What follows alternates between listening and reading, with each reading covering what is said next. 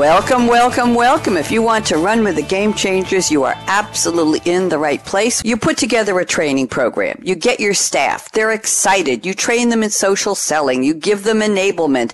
But what happens after the class is over, after the course is done? They go back to their day-to-day jobs. They have responsibilities. They have tasks. They have schedules. They have deadlines. And on top of that, you expect them to remember everything they learned. Well, how do you gauge if they're doing their social selling consistently? How do you gauge how well they're doing it? Or did all of the training time and all of the training money go whoosh right down the drain? When it comes to sales training, it should never be spearheaded by marketing. They think sales are just there to have the fun, to have the, the dinners, to come home and take all the prizes, get all the commissions, go on long trips.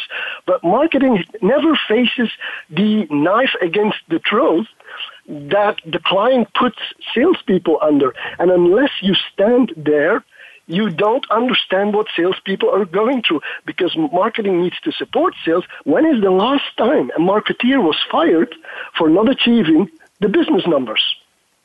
Every salesperson is judged on two numbers, revenue and margin, most of the time. You don't hit your numbers, well, you're out.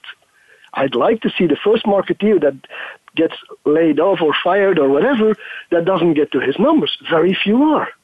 So I'm saying social selling programs should be run by sales and not by marketing. I believe marketing and sales alignment, which some call marketing, is very important in social selling.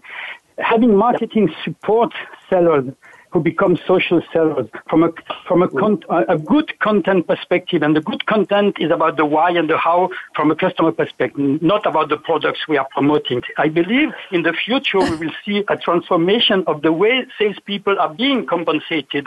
And, and we will get rid of things like territories, quotas, and other, other stuff like that. We have to continue selling. And as long as we have to continue selling, there's always going to be some kind of plan in place. And yes, maybe, and I would hope for salespeople that uh, that that commissions and quotas and whatever go away, but the reality of life is, in all honesty, it's not going to. In terms of the the, the prediction, I think the word social selling or the fad social selling or the terminology as such will disappear.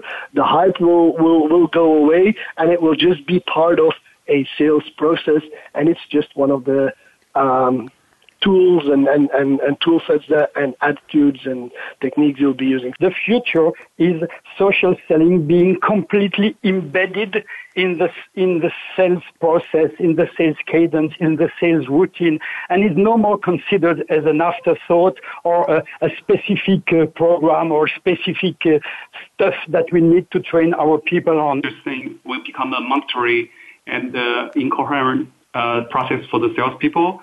Uh, in the meantime, we see that social selling is evolving. As I say, there are, every day there's new technology, new platform, new tools, new skills. So, and there are so many people are interested in social selling. So we are actually looking into the, what's the next stage for social selling. We believe it's going to be something so much bigger. Fasten your seatbelt. What are you waiting for? Go out and be a game changer today, just like Mick Adam, just like Louis Simon, and just like Marco Kai.